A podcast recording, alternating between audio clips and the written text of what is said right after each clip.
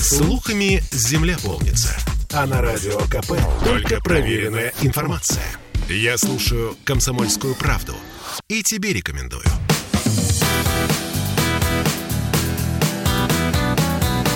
Легенды и мифы Ленинградского рок-клуба студии радио «Комсомольская правда» в Санкт-Петербурге в программе «Легенды и мифы Ленинградского рок-клуба». Микрофон Александр Семенов.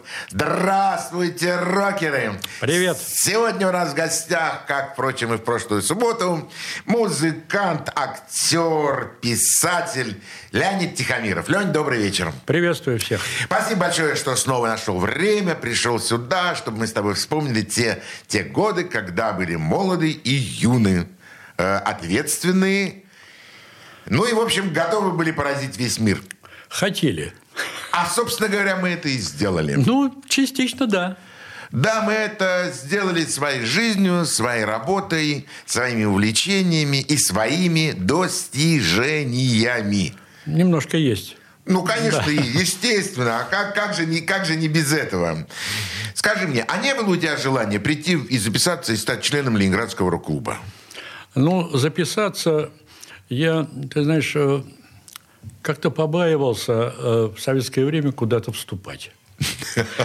То есть, конечно, комсомольцем я был. был. Это я для комсомольской правды хочу, да, так сказать, Спасибо. отчитаться, что я был комсомольцем. Но после этого я старался не вступать ни в какие организации, потому что ну, какой-то, наверное, это с молоком кобылицы. Я не знаю, почему во мне это было. Но, но да простит меня рок-клуб, его члены, так сказать, э, коренные, постоянные. Но как-то я не хотел... Меня бы это к чему-то обязывало.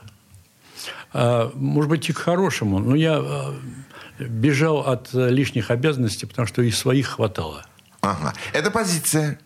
Это позиция, к которой я готов согласиться, тем более, что ты в то время э, работал уже на сцене, да. и для тебя сцена это было не просто э, выйти один раз или два раза в год на сцену Рубинштейна 13, сыграть концерт, а это была каждодневная Кроме понедельника каждый день. А Кроме... в выходные по 2-3 спектакля. Да, по 2-3 спектакля, плюс репетиции. Да, да, да. И гастроли. И гастроли. Это была такая настоящая профессиональная Паш, жизнь. Пашня. Я бы даже сказал. Ну да, да, пахота. Пахота. Пахота, я бы даже так сказал. Если уж так по-нашему, по рок-н-ролльному, то это вот будет звучать именно так.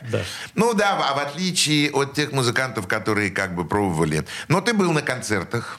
Ленинградского рок-клуба. Да. Ты смотрел эти концерты.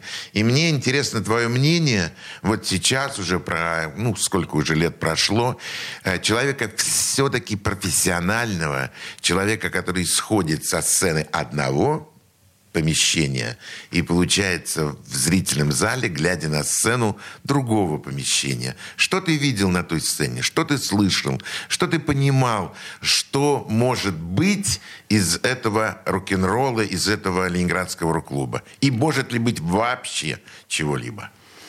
Ну, конечно, бросался в глаза эпатаж наших музыкантов – Ага, это, хорошо. Это, это было чуть ли не на первом месте. Во-первых, из-за того, что люди были непрофессиональными и не готовили себя, скажем, как на маховой к, к, к долгой сценической работе. Они, конечно, были немножко, ну, скажу, может быть, грубо закомплексованы, но через это вырывался из них такой вот, э, ну, темперамент, который был не очень обуздан, но был очень искренним. А публика состояла тоже из таких же людей. И поэтому она это все принимала. И поэтому это было единение, в общем, зала и сцены, несмотря на недостатки да. в исполнении. очень тонкое слово проскочило у тебя. Не были готовы к долгой работе. Да. Э, об этом, пожалуй, не задумывался никто и никогда, потому что после сцены Ленинградского рок-клуба теоретически могли быть гастроли на полгода, на месяц. Да, но э, все-таки это еще была э, советская власть, не, не забудем. И, например, я э, имел тарификацию в Ленконцерте – И я должен был показать э, комиссии Ленконцертовской те песни, которые я буду петь регулярно в концертах. И мне давали ставку, ну, скажем, 7,50. Ну, низшую, скажем, да, с налогами 6,95 приходили, приходили на почту деньги. Но неважно. Не, не выпускали никого на сцену без образования хоть какого-то, без какого-то диплома, какого-то удостоверения. И поэтому музыкантам рок-клубовским, конечно, на гастроли было ездить, ну, нереально. Только если самостоятельно вот так договариваться где-то. А официально, конечно, нельзя было никак. Ну как? Да, совершенно верно. Я тебя очень хорошо понимаю. Я думаю, что наши э, уважаемые радиослушатели не очень хорошо это могут себе представить. А это действительно было так. Без образования, без прохождения художественного совета, твое появление на сцене было просто нереальным. Да, да, да. Ну, и, либо ты имел какие-то неприятности. Ну, Большие. Да, я бы сказал. Да, большие неприятности. Да. Ну, ничего. Но ну, ты видишь, что из тех групп, которые прошли, можно сказать, школу рок-клуба, не все выжили в, и в прямом, и в переносном смысле, да? Все-таки э, кто-то стал известным, а кто-то сгинул в небытие. А, Лень, в каждой твоей фразе я слышу основополагающее слово какое-то. Сейчас я впервые услышал «школа рок-клуба». Ну, а, а ведь что? ты действительно да. прав. Это было горнило, это было просто печь. Не все, не все выдерживали. Да, из которой выпекали настоящий рок-н-ролл. Да. И действительно, не все выдержали этот огонь, не все смогли выдержать это пламя. Э, лишь только ну, не очень многие вышли ну, на такой ну, уровень. Пассионарии, конечно, э, выжили, но ну и потом это же не приносило деньги. Они все это, так сказать, принимали. Ну как? А как жить-то? Как-то надо было жить. Ну ничего. И снова в третьей твоей фразе снова опять основополагающее слово «деньги». Да. А что? Да. Да, за работу надо получать деньги. Совершенно верно. Либо ты будешь делить себя и свое умение, свое творчество между работой и твоим увлечением. Обычно это не приводило ни к чему хорошему. Да, вот тот же Джимми Хендрикс э, когда-то был потрясен. Говорит, я думал, я просто на гитаре буду играть, а теперь, оказывается, мне еще за это и платят. Да, но только он еще забыл добавить, что кроме просто играть на гитаре желательно часов 8 в день, а если есть возможность, то и 12 часов в день. И после этого уже показывать свое умение и мастерство зрителям. Что будем слушать? Ну, есть э, у меня такая песня. Это я э, часто писал еще на стихи известных поэтов. Вот такая песня, я считаю ее удачей. Я написал ее на стихи бельгийского поэта Эмиля Верхарна в переводе Максимилиана Волошина. Называется она «Гости». Слушаем. Откройте, люди, откройте двери, я бьюсь о крышу, стучусь в окно. Откройте, люди, я ветер, ветер, Одетый в платье сухих листов. Входите, сударь, входите, ветер, Для вас готовый всегда очаг. Труба дымится, камин побелен, Входите, ветер, входите к нам.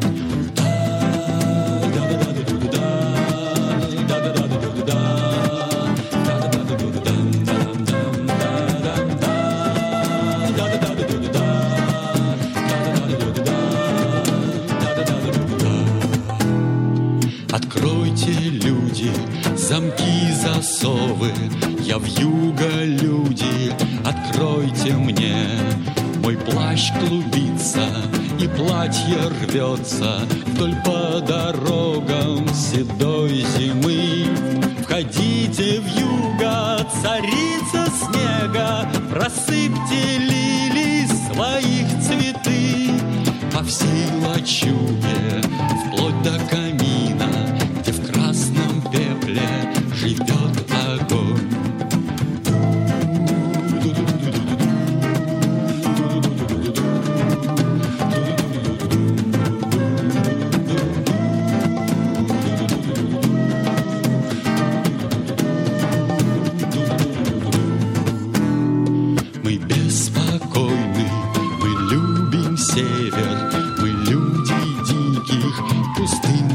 стран.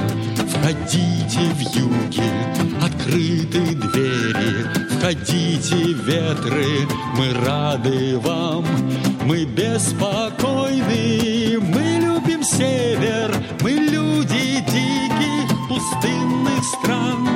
Входите в юги, открыты двери, Входите, ветры, мы рады вам.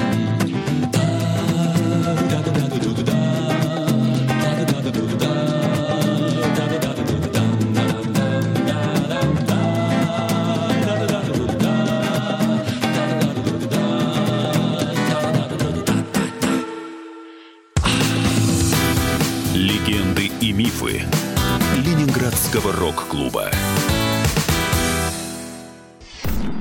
Я слушаю Радио КП, потому что здесь самые осведомленные эксперты. И тебе рекомендую.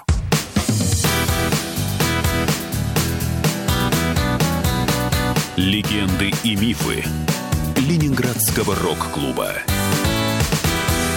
студии радио «Комсомольская правда» в Санкт-Петербурге в программе «Легенды и мифы Ленинградского рок-клуба» у нас сегодня в гостях актер, писатель, музыкант Леонид Тихомиров. Лень, продолжим наши воспоминания о Ленинградском рок-клубе, о той сцене. Э, а предполагалось, когда ты приходишь в зрительный зал, видишь какое-то выступление, и так для себя ты отмечаешь, но это не очень интересно, это тоже, вот это вот на это есть смысл обратить внимание, хотя бы себе – нет, ну, конечно, те группы, которые сейчас остались в истории или работают, знаменитые группы наши, конечно, они бросались в глаза и в уши, и, конечно, их нельзя было не выделить. Э, и кино, и Алису, и ДДТ, и, конечно, Шевчук тогда, так сказать, потрясал всех. Ну и Гаркуша мне нравился. Аукцион. Да, причем мне только Гаркуша нравился. Сам аукцион мне не очень, а вот Гаркуша мне нравился. В нем было, во-первых, лицо аукциона, если можно назвать это лицом, конечно. Да. Там скорее ноги были или еще что-то.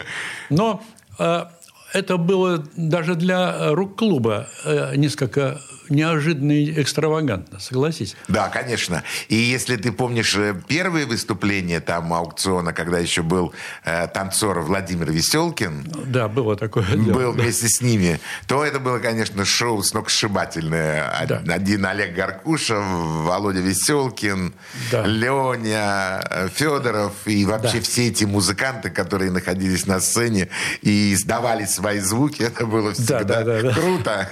Я люблю аукцион. Да, да.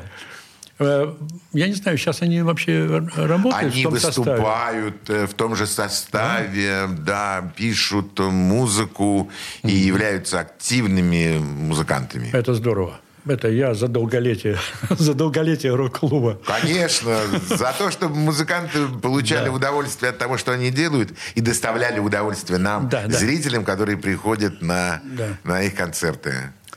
Скажи мне, а вот э, из вот все-таки, если бы э, рок-клуб закончил свое существование где-то лет через 10. Ну, где-то в 81-м было открытие рок-клуба, а в 91-м, я думаю, что, наверное, уже рок-клуб потихоньку, но вот ту миссию, которую он выполнял в самом начале, он уже закончил. Поскольку ни литования текстов, да, да. ни разрешения на выступление уже были не нужны, потому что пришли э, совершенно другие финансовые взаимоотношения с группами. Э, и поэтому уже появилась возможность играть и играть. Да, да, изменилась, изменилась вся жизнь в стране. Конечно, все получили совсем другие возможности. Не обязательно было уже привязываться к рок-клубу. Э, рок-клуб действительно остался такой школой. Вот можно сказать, вот десятилетка такая, да? Вот. О, десятилетка! Да. Точно. Только получилось такое среднее образование. Да, тебе такое. говорит писатель. Да. Тебе говорит поэт. И, и вот и э, я вот э, помню наше выступление. Я взял с собой нашего приятеля из театра – он э, ни на каком инструменте не играл, но он взял с собой тарелки. Те тарелки, которые на заднем плане в оркестре стоит музыкант и грохает, когда ему скажет дирижер, давай, а он скажет, сейчас. сейчас. Знаменитый анекдот. Анекдот, да, известный. Ну вот, и мы решили, так сказать, повеселить публику. Э, сыграли мы «Get Back» Битлз. И на припеве, где там «Get Back», Бум. Back. Бум. Вот эти его пш, тарелками произвели такой сумасшедший эффект в зале. Я думал, мы сейчас снова станем какими-то звездами рок-клуба. Но это оказалось разовое такое потрясение. Но нас чуть ли не на руках выносили со сцены. Люди зажгли все, что можно было зажечь. Ура! В общем, сумасшествие. Вот это я запомнил. Вот это один из последних таких вот моих явлений в рок-клуб. На сцене, на сцене рок-клуба. Да, это было просто прекрасно. Да. Ну, всегда приятно вспоминать, конечно, хорошие, добрые такие концерты.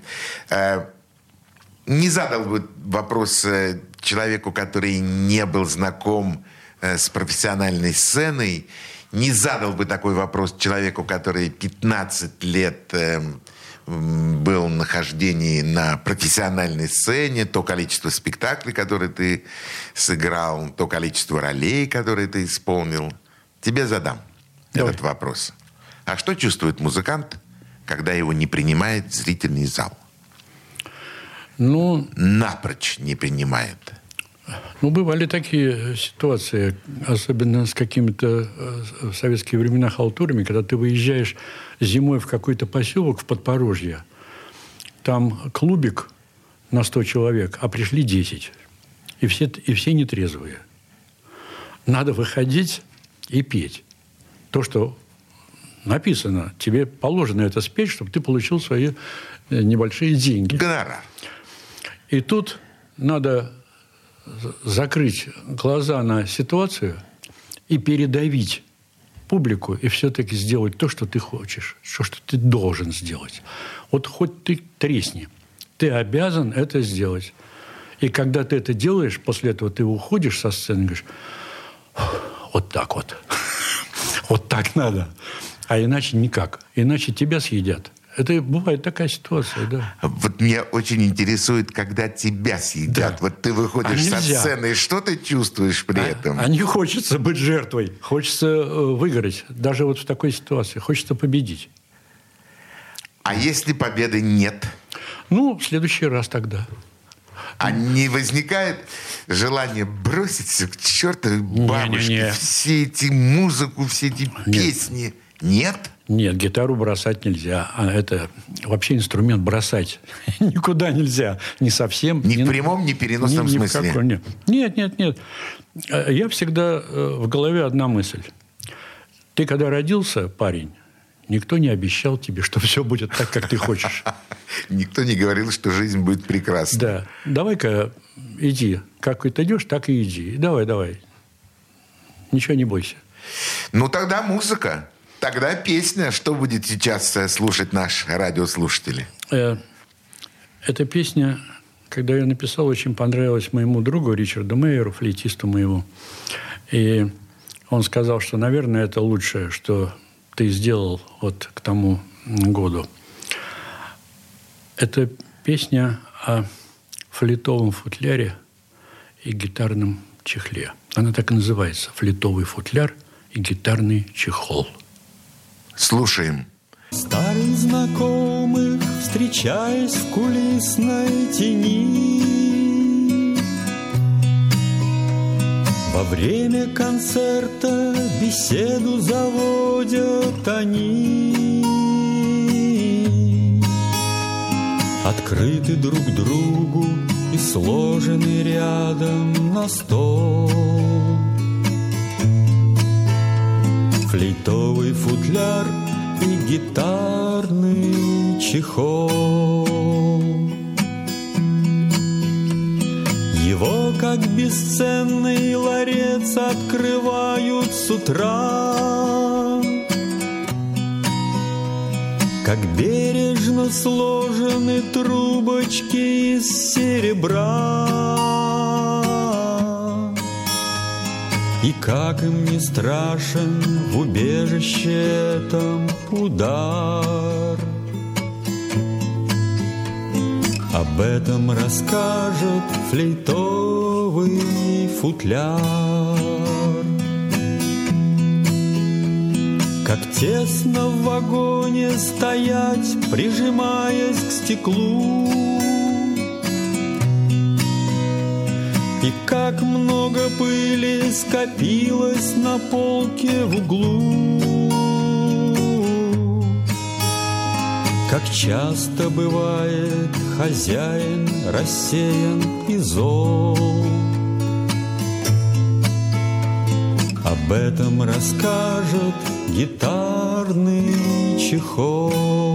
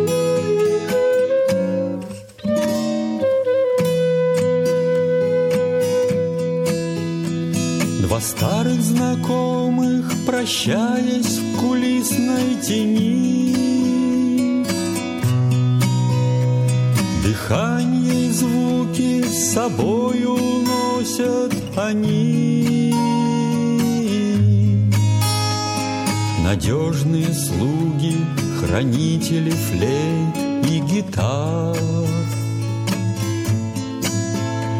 Вздыхают в разлуке чехол и fутляr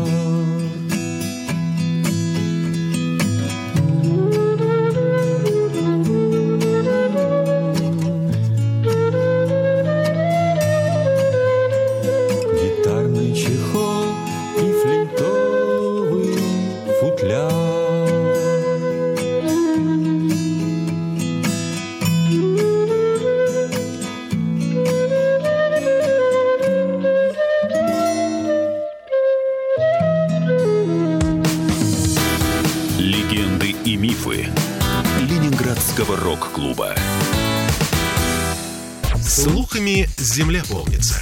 А на Радио КП только проверенная информация. Я слушаю «Комсомольскую правду» и тебе рекомендую.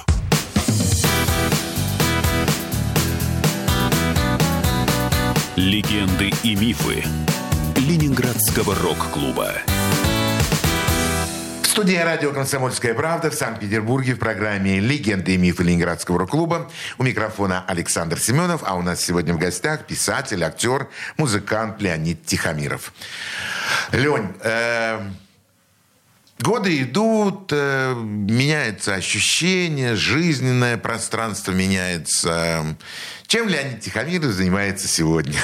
Что, а... что тебе нравится, что ты любишь, куда ходишь, что делаешь? Если бы годы шли, а то они на электричке едут, по-моему. Боюсь, что уже не на электричке, а на Сапсане, Сапсане, Сапсане несутся уже. Но э, я по-прежнему э, в работе с музыкой. У меня дома такая домашняя студия на скромном компьютере. И когда мне нужно записать свою песню, я работаю дома, один пишу и голоса, и инструменты, все. Никого у меня сейчас под рукой нет, помощников, я один. И мне это нравится. Я привык так работать и на сцене один часто, и дома над песнями.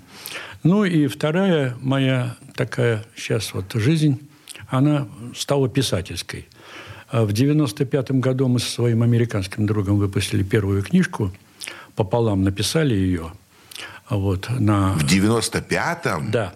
Прими мои поздравления. Да, я тогда отремонтировал две э, квартиры и на эти деньги напечатал эту книжку. Вот. И в этом году уже вышла десятая моя книга. Большинство этих книг о Петербурге, конечно – вот. Кстати, предпоследняя книга, которая вышла в прошлом году, называлась «Великие имена Петербурга». Над ней работал очень долго. И хочу похвастаться, что получилась очень хорошая книга. Они все мои книги лежат в, в, в доме книги на полках и в лавке писателя. И в этой книге «Великие имена» я успел... Э, э, я хочу на секундочку да, тебя прервать. Да. Когда Леонид Тихомиров говорит, что эти книги лежат на полках, это не означает, что это означает, что они продаются там. Ну, и да. их можно приобрести. И чтобы это не прозвучало, вот валяются на... Нет, они продаются, и они востребованы. Автор Леонид Тихомиров. Извини. Да-да-да. Ну и я э, включил в список великих э, людей Петербурга, с позволения, так сказать, э, Петербурга, Колю Васина. Я просто ставил небольшую э, заметочку с его фотокарточкой, поскольку там есть одна страничка, посвященная рок-музыке нашей питерской. Я там указал Курехина, Колю Васина, Анатолия Васильева. Ну, так... Это поющие гитары. Да, все-таки это все наши легенды и наши э, крупные люди. А, Леонид, как вас по отчеству? Яковлевич. Леонид Яковлевич, огромное вам спасибо.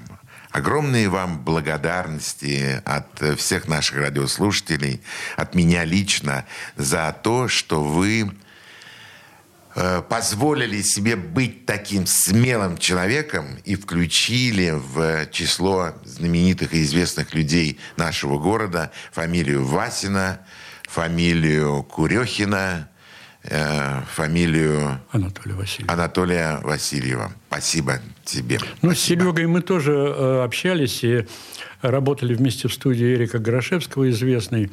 И... Ты был знаком с Сергеем Пурихиным? Да, мы вместе играли в студии. Он на флейте, а он на флейте. Он на флейте? А я на гитаре, да. Мы... Но это еще один миф. Да. на флейте? Спектакль был, назывался «Невский проспект». И Дюша играл там главную роль. Э, значит, Дюша – участник группы «Аквариум», да, создатель группы «Трилистник».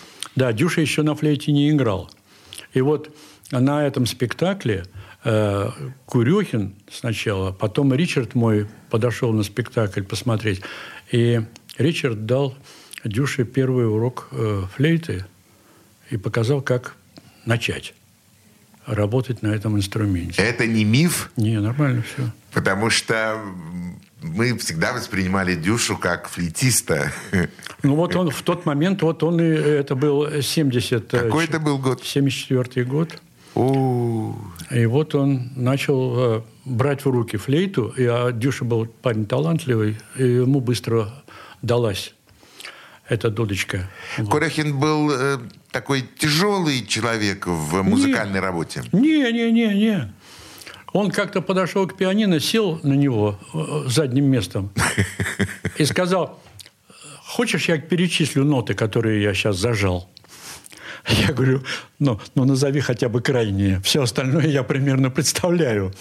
Вот так мама меня учила, вырабатывала во мне абсолютный слух. Она сажала меня попой на клавиатуру и заставляла, ну-ка перечисли все ноты, пожалуйста. Леня, это шутка? Ну, ну, вот я с Сергеем так говорил на эту тему. Очень интересно, правда, такие мелочи. А он действительно мог назвать эти последние ноты? Да. И да. называл их? Да, да, да. Э, ну да, конечно, стопроцентный слух. А потом, когда он вернулся из Америки, э, мы у Васина как раз встретились и разговаривали. Я говорю, Серега, ну как там твои гастроли-то прошли? Он говорит, ты что, вообще Люди думали, что я вообще не умею играть на фортепиано. Я даже не учился. Вообще первый раз сел за инструменты. Я говорю, что серьезно? Да. Меня там вообще прокатили. Только один человек пришел, ему понравилось. Я говорю, кто это? Сын Фрэнка Заппы. Ну, это уровень. А это, а это все. А это, это такой комплимент, что можно даже всех остальных исключить. Не рассматривать. Потрясно. Да, фантастика. Ну, вот такое воспоминание о прекрасном музыканте, великолепном аранжировщике, шоумене вообще, то есть просто да. Сергей Курюхин очень необычный. Обаяние само, вот понимаешь, с ним просто говоришь, он смотрит на тебя и хочется жить. И верить ему. Да, потому что я говорю, Серега, а как ты думаешь, если я вот с акустикой и с клавишами? Леня, это самый лучший вариант. Причем, более того, если бы ты ему предложил еще туда и контрабас, он бы сказал бы, а это еще лучше. Ну, то есть, это, это сплошной, сплошной позитив. Творчество. Позитив. Ага. И позитив. Просто, понимаешь? Скажи мне, а у кого-то вот из музыкантов Ленинградского рок-клуба есть у тебя еще вот такое же воспоминание, э, позитивное или негативное, э, во время вот общения с музыкантами? Ты не член Ленинградского рок-клуба. То есть я имею право, да? Имеешь право. Ставить двойки, да? Да нет, конечно, э, никакого такого позитива нет, но до Курехина не достать. До него не добраться. Нет, там там такой был уровень внутренней свободы какой-то необыкновенный. Понимаешь? А главное смотреть на мир, при том, что какая трагическая все-таки да. у него была э, да. концовка жизни. И несмотря на это, вот такое сияние от него, что, что Леня, у тебя когда-то, я видел пластинка какая-то, тебе Ричард присылал э, э, э арт-ансамбль в Чикаго ты можешь мне ее дать послушать? Я говорю, конечно, принесу. И он год ее слушал, эту пластинку. Я, говорит, слушал ее каждый день. А там одни звуки, там музыки нет. И он, когда вернулся, вернул мне пластинку, сказал, это потрясающе. Понимаете, э, Трудно объяснить. Трудно объяснить. Э, хочу, чтобы снова прозвучала в эфире радио «Комсомольская правда» та музыка, те песни, которые ты предложишь нашим радиослушателям. Эту песню я написал и записал сам на три голоса, потому что у меня было подозрение, что мои голоса сливаются в аккорд. И так и оказалось. Когда ты поешь своим голосом три раза, голоса сливаются. Да, но это не открытие, конечно. Песня называется «Река». Слушаем. Я тихий голос услыхал во тьме издалека. Беги, шуми, он мне сказал, и знай, что ты река. И потянулось все во мне, как утром после сна. И на меня среди зимы обрушилась весна и обновился мир вокруг небесной синевой, а мое тело стало вдруг прозрачною водой.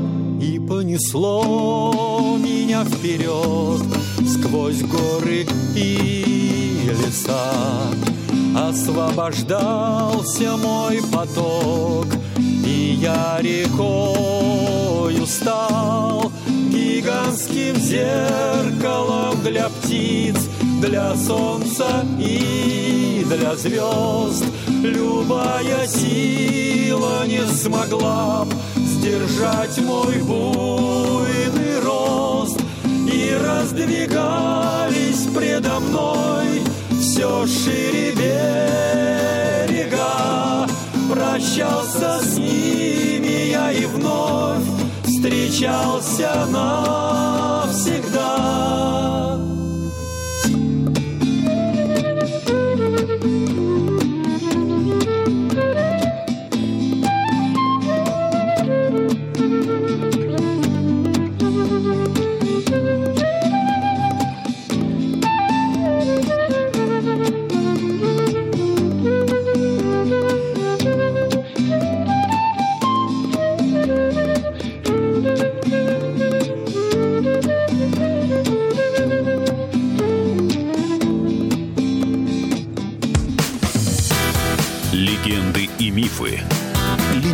Ленинградского рок-клуба. Я слушаю Радио КП, потому что здесь самая проверенная и оперативная информация. И тебе рекомендую.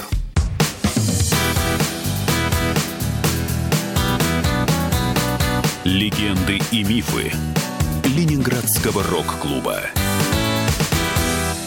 студии радио «Комсомольская правда» в Санкт-Петербурге в программе «Легенды и мифы» Ленинградского рок-клуба у нас сегодня в гостях писатель, актер, музыкант Леонид Тихомиров. Почему я сделал такой акцент на э, слово «писатель»? Э, потому что, Лень, я твоих фразах нахожу какие-то основополагающие слова, которые определяют вот э, то, о чем ты сейчас, собственно, говорил. Одной, буквально одной, одним словом. И это здорово, это очень необычно. Что сегодня в Леониде Тихомирове побеждает? Писатель или музыкант? Нет, они вдвоем живут э, в двухкомнатной квартире, э, встречаются на кухне – в туалет Они ходят, дружат? Да, в туалет ходят по очереди. Ага, в, чтобы, творчество, чтобы творчество не мешало. Да, да, да, да. Так что э, кто-то рано встает, другой попозже. Вот. Музыкант э, э, ложится спать пораньше, писатель еще долго сидит э, и строчит чего-то на компьютере или вручную. Вот. Ну, сейчас работаю вот над э, двумя книгами, продолжаю работать над книгой Пола Маккартни. Рекорды Пола Маккартни называются, потому что он рекордсмен. Да, вот немножко, пожалуйста, о Пола Маккартни еще, потому что Пол Маккартни, на самом деле, мой тоже любимый исполнитель. Эм, э, фраза, которая тобой была сказана, не меняется тональность э, в, в связи с возрастом. Ну, э, я понимаю, что сейчас музыканты, которые с ним на сцене, они ему подпевают, поддерживают. Э, я прошлогодний концерт в Бостоне прослушал недавно и посмотрел.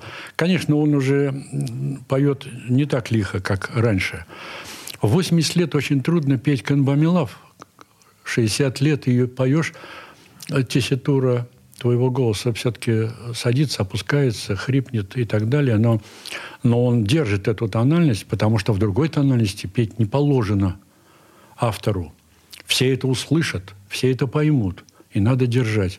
И, и я удивился, что весь стадион, понимая, что ему трудно, поддерживает его, аплодирует и приходит на его концерты. Потому что они чувствуют, что он для них это делает, хотя ему уже трудно.